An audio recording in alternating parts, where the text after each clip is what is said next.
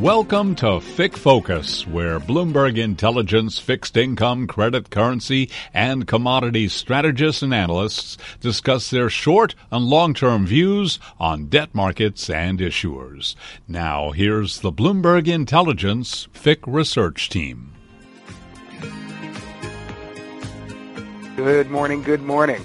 Today is Thursday, the 14th of October, and welcome to this month's Emerging Market Lens and Look Through podcast. I am your ever endearing host, Damian Sassower, and today we are joined by Mr. Alessio de Longis, Senior Portfolio Manager and Head of Global Tactical Asset Allocation at Invesco.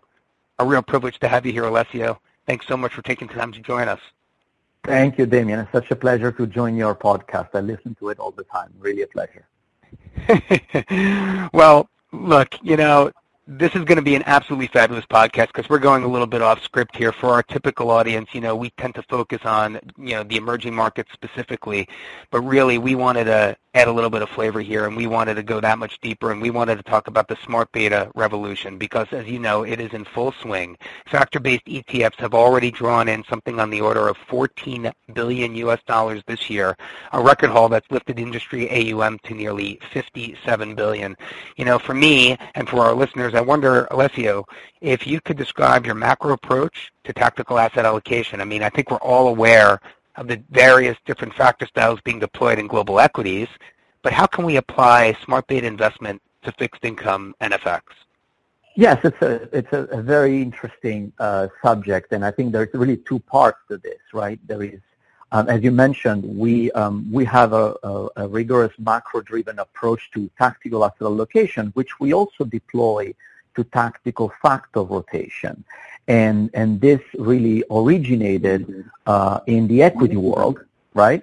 So um, in the equity world, we have the traditional industry and academically accepted uh, factors commonly used: uh, the size premium, value, low volatility, quality, and momentum. Right. And we use this framework, which we can describe later, uh, to rotate among these factors, these equity factors. Now, when we transition to uh, fixed income and currencies, uh, particularly um, in general, but also then for emerging markets.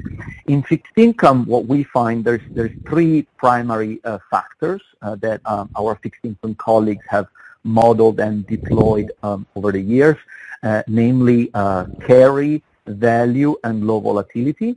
What do we what do we mean by those? Just to level set briefly. Uh, by carry, we mean um, in, in, in, fixed, in, in fixed income credit uh, by ca- the carry factor refers to bonds with the highest spreads uh, in, with respect to the entire universe, and sort of unconditional to credit quality or uh, sector um, uh, classification. Value is more uh, nuanced. Value refers to uh, the bonds with the highest spreads, but conditional on a universe of equivalent duration, sector classification, uh, and credit rating. So uh, the best value for the same fundamentals, so to speak. And low volatility is a factor that has sort of merged over time both low vol and quality characteristics. Our colleagues define low volatility as a blend of those bonds that have um, uh, superior credit quality and more stable uh, volatility, therefore lower duration. So we're really going into the lower end of the curve in uh, in good quality, um, uh, in higher credit quality space. In, um, and what we find in fixed income with respect to factor rotation is that on a gross of transaction cost basis, so uh, in, in, in, research, in a research setting, we find that uh, fixed income factors behave very much in line with equity factors with respect to their performance in each stage of the business cycle. So carry and value yeah, carry and value very uh, in fixed income, in credit, they uh, these factors tend to outperform uh, during the recovery and expansion phase of the cycle when growth is accelerating, and the low volatility slash quality uh, fixed income factors outperform during the downturn of the cycle, so the slowdown and contraction. This is very much aligned with what we see in equities. Uh, finally, to conclude, in currencies, um, uh, the, the primary three factors in the currency world are carry, value, and momentum. Uh, and we find uh, that these factors um, perform uh, well. Uh, carry tends to act very much like credit, um, while value, really value has a different behavior. FX value has a different behavior in our opinion, whether we're talking about the G10 or the DEM world. But if I may actually go back to fixed income for a second, um, yeah. we talked about research setting. I forgot to mention what we find. Uh, so on paper, the performance of factors is actually in line with expectations.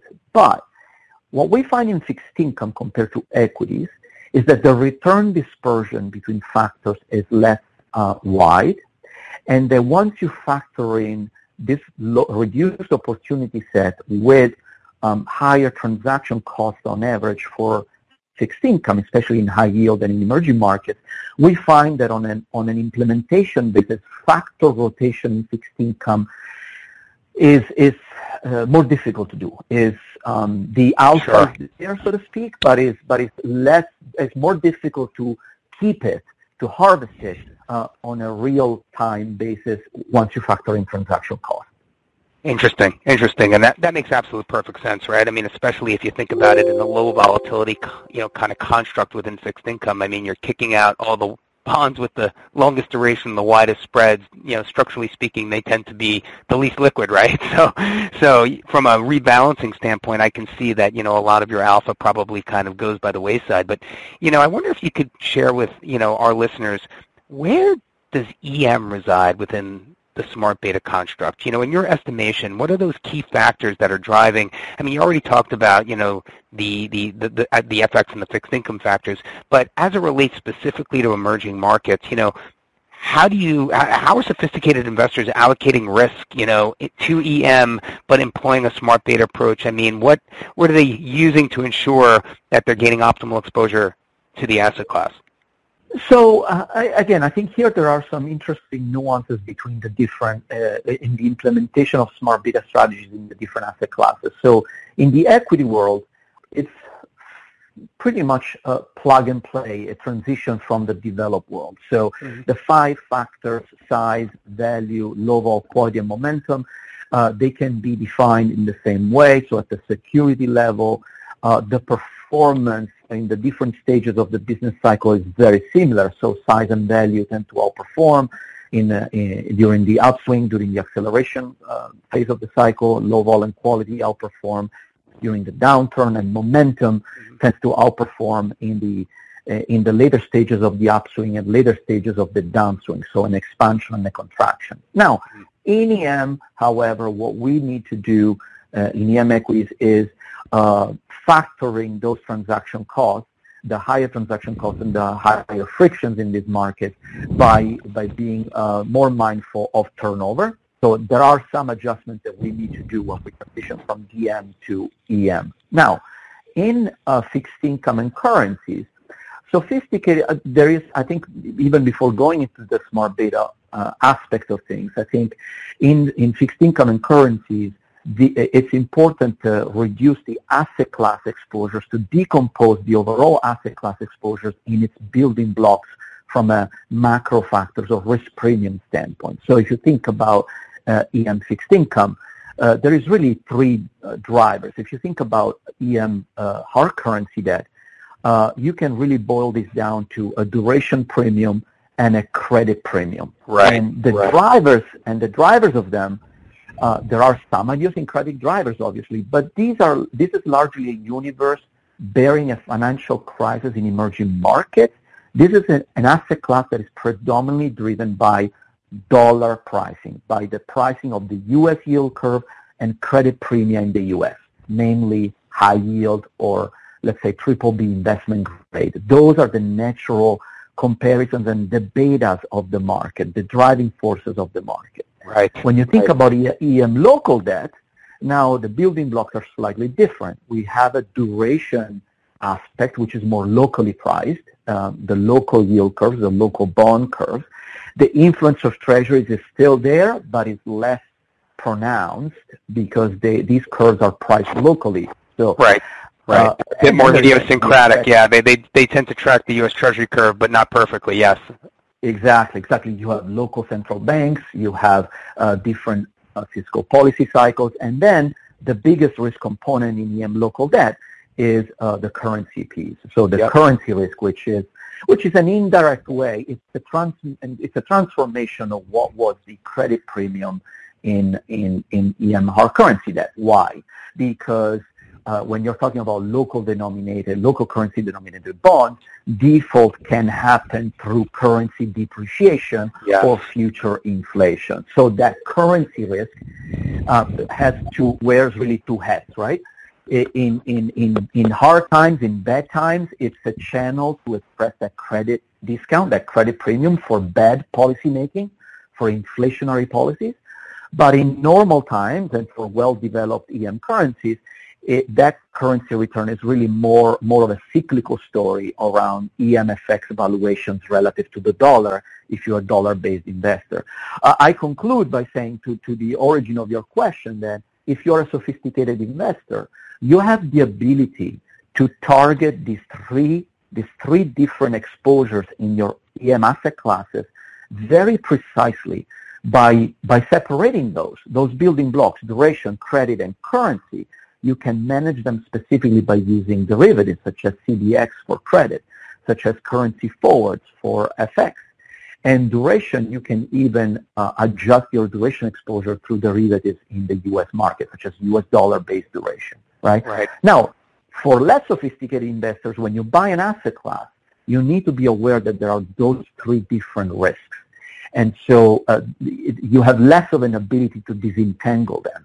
So um, EM mandates, EM fixed income mandates with plenty of latitude and flexibility with respect to the instruments used can, uh, so active management can really make a difference uh, in, EM in that sense of the decomposition of this risk premium. Absolutely. Identifying the forward beta regime, trying to get a handle on, you know, which underlying factors are going to drive it, and then selecting those strategies, those factor indices, so to speak, that are going to perform best in those environments. And I think that kind of takes me to my next question, which is, you know, given where we are in the world, you know, and given, you know, how factor strategies have performed historically, you know, which styles appear to be in favor today and why? And I wonder if you could expand on that because, you know, again, it's all about decomposing these returns and then recombining them in a smart beta fashion. So you talked about, you know, rotating across different factor, uh, sorry, different uh, uh, factor-based investment styles in sort of a in sort of a smart beta way. You know, I'm wondering if you could tell us a little bit about that, and you know, if you took a portfolio, let's call it, of, of, of global bonds, and you broke it into those carry value and low volatility factors, and then you, you know, recombine them, you know, what, what, what is, what, what is the market telling us today? Like, where should we be? You know, where should we be overweight or underweight, and why? Uh, yeah, great question. So year to date, um, in, through a smart beta lens in fixed in EM fixed income, what we see is uh, that the carry and value factors have outperformed the market and the low volatility factor has underperformed. And this actually mm. jives really well with the prevailing macroeconomic regime that we have been all year. Uh, we have been in an expansionary regime where growth globally has been above trend and has ac- continued to accelerate, uh, broadly speaking, over the course of the year and, uh, and globally, really. Now, from our framework, we see that still being the case today. We still expect to be in this expansionary regime over the next few months. However, it is feasible, it is highly likely that at some point into 2022, uh, the market will begin to discount the uh, renormalization of growth towards uh, trend uh, levels. So we are coming from very high outsized growth and a reversion to the mean, a reversion to trend growth, is very likely. In that environment where growth is decelerating but it's still solidly above trend, we can expect more of a convergence in factor performance. And what that means is that uh, low volatility bonds, the convergence between carry value and low volatility bonds is more likely. There's going to be less factor dispersion on average. That's what we see historically. Now, to the other part of the question, translating this all back to the traditional lens of fixed income. Year to date, what we're seeing is compensation for the credit premium. So uh, going up the risk curve has compensated investors Investors have been penalized for the duration premium. In other words, because of the sell-off in global bond yields, the uh, the term premium component of EM fixed income has underperformed somewhat, not by a lot, uh, but the credit premium has, uh, by and large, helped um, mitigate the returns in, in these asset classes. Interesting. So really what we're calling for, I guess, is a return of the low vol strategy, I guess, in an environment where the economy is beginning to slow down from very, very high levels. Interesting. So interesting. Now, I wonder if you could tell our, you know, our listeners, you know, how do sophisticated institutional investors approach this space today? I mean, are you seeing them, you know, require, I mean, are they asking for individual factor-based indices and then, you know, um, um, um, basically looking to you know invest in them independently? Are they looking for some sort of diversified risk premia index, which does everything you're doing? It takes you know these these factors, it decomposes them, and then it recombines them in, in, in a smart way. I mean, what what what is the market asking for today, and what are the I guess what are the options available to them?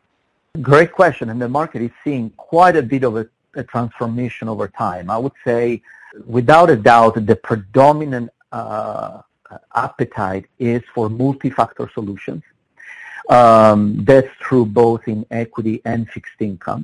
Mm. Uh, a multi-factor approach, investors like the uh, uh, investors who believe in factor investing like the idea of harvesting the low correlation and di- the diversification between these factors. This is true both in fixed income and equities. Now, in equities, we actually see a very strong rising appetite for dynamic multi-factor solutions. In other words, within a multi-factor construct, investors are increasingly recognizing the strong factor dispersion that happens between equities.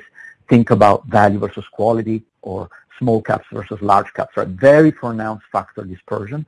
And they're willing to sacrifice that diversification to go into more concentration risk uh, by uh, concentrating portfolio exposure into a subset of factors. In fixed income, less so. Uh, as per what we said earlier, the return dispersion between factors is more muted, and so a diversified strategic approach to multi-factor is really uh, the most wanted option, uh, the most desirable option in fixed income. Uh, and then finally, in currencies, uh, we see the usual appetite for currency overlay solutions, right? Currency overlay yeah. solutions that are that are centered on managing currency risk and returns through a carry and value lens. What I would say on that, this is very interesting and the result of the change uh, in, in, in EM market structure. Uh, the performance of EM carry uh, or G10 carry has really disappeared, right? For the last 10 years plus in the post-GFC, there is no dispersion, there is no yield differential really worth harvesting a, on a structural basis. So strategies that are more focused on value or that intelligently combine value and carry in FX uh, are the ones that we see uh, attracting more interest. Yeah, I think I think for our listeners, it's important to point out historically um, the momentum factor in FX uh, investing tends to be a volatility dampener, right? It tends to be a sort of a, a it's it's not going to give you the type of returns carrying value will, but it'll it's got a lower vol, right? So it's going to smooth out your returns over time, and it tends to wind up being a a larger allocation in sort of a I guess a as you rightly point out, sort of a multi-factor fixed FX portfolio, right? Based on on what we're talking here today with carrying value kind of making up uh, the the balance. I mean, historically, that's what we found anyway on our side. But you know, I'm wondering, you know, we talked a little bit about you know what investors are asking for. I'm curious, you know, it's a new paradigm here, right? I mean, the pandemic has changed the world, and you know, we're seeing different levels of liquidity in different pockets of the market. We're seeing um, we're seeing things change, and so what changes are you seeing on your side, predominantly with regard to market structure? And by that I mean the composition of investors, you know, and and the the types of asset classes that they're expanding into. And from an EM practitioner standpoint, where does emerging markets kind of sit within the broader lens of smart beta investing? I mean, clearly, you know, it's sort of uh, it's it's it's a very small piece of the puzzle, so to speak. But you know, it, it, it's it's definitely an area, certainly on the fixed income side, where there is still considerably wider spreads and higher yields and more risk premium to be had. So I'm curious, you know, are are, are is all that we're talking about here, you know, a smart beta approach, you know, is it finding its way to emerging markets and are investors responding to that? I think uh, the institutional world um, that is uh, that is more uh, familiar with with factor investing is uh, on the margin willing to entertain the idea of smart beta in uh, in in EM. I think that in the retail world uh, there is a bit of a lag, and I think it's two two things. Not only from a uh, uh, discipline, investment discipline standpoint, the concept of smart beta is something more familiar in equities to begin with and in developed markets in particular. But we have also been in a over a decade period of emerging market underperformance relative to developed markets across all asset classes. And as you know, there is always an anchoring uh, from that, especially in the retail world. There is more driven by momentum rather than long-term valuations. Uh, so the combination of an asset class that has been out of favor with an investment style that is more nuanced and sophisticated has not bode well for for appetite of smart beta strategies in, in EM, right? And, and by the way, uh, I think it's an important caveat to this conversation is that in the developed world, especially in equities, factor investing on average has struggled uh, a little bit. So there is a little bit of a, a headwind um, to to overcome. Uh, now, this is less on the on the on the market structure, but I think one one thing that at least on the economic side that has stood out to me in this COVID-19 pandemic is that we've sort of seen in, in, in an indirect way, EM has suffered from that institutional weakness relative to developed markets in the way they have been able to uh, uh deploy um, uh, the vaccine develop the vaccine, uh, control for the spread of the virus. You know, if you know, it's interesting because if we look back at the last 18 months, right? If I told you that starting 18 months ago, um, developed market equities would double in value, uh, that that credit spreads would compress by multiple hundreds of, of basis points, that the dollar would weaken, and the commodity prices would rise by 50%, without a doubt, you and I would have assumed EM, EM asset classes to outperform across the board, to outperform right. developed markets. That has not happened because of this divergence, right, this local drag that we have seen on average in emerging markets in the handling of the pandemic, the delayed response. Uh, and, and I think that's where we are today. We are at that inflection point where hopefully EM actually, on a go-forward basis, is the asset class that still has that return potential that has otherwise um, largely materialized in, in other parts of the world. Interesting. Interesting. Well, I mean, you, you, you take me to my last question, I mean, which is effectively a little bit of a deviation from all that we've talked about here. I mean, this COVID-19 pandemic is unlike anything we've ever witnessed, right? I mean, certainly in the modern era of capital markets. I'm wondering, you know, for our listeners, if you could just touch on some of the vulnerabilities that have been exposed by the episode, you know, and for me, you know, I'm curious, what are your biggest te- takeaways and what have you learned from it? I mean, I can tell you mine. I mean, for me, it's don't ever undermine the innovative nature of central banks to stimulate economies in new and unsound ways, right, when things get difficult. so I'm curious from your perspective, you know, what, what has jumped out at you? What didn't you see coming by the, by, by the pandemic? And, and again, what have you learned from it? Uh, so some of the things that have changed is, for example, you know, um, in this recovery during the pandemic, I think partially because of the headwinds that we described earlier, uh, the uh, the asset class has morphed, has different characteristics. Um, EM seems to show far less sensitivity to commodity prices, which have always been thought of as a major driver of their growth and uh, and asset price performance. Uh, we have now been at a couple of years of, of complete decoupling between uh, commodity prices, no matter where you look, right? Industrial metals, precious metals, energy. Commodity currencies even, yes, no, I'm with you. Commodity currencies, right? Exactly. So um, when you look at the equity world, uh, also the sensitivity of the EM equity universe seems to now uh, seems to be more associated with, with growth, with technology. So there is certainly a different composition in the makeup of growth and in the makeup of the equity universe in emerging markets, which I think affects, to your point, also the performance of EM currencies. Fascinating. Well, thank you, Alessio, for sharing all your thoughts and views with us here today. And thank you to our audience of EM enthusiasts for your time and continued interest. Keep well, stay safe, and keep moving forward. Take good care.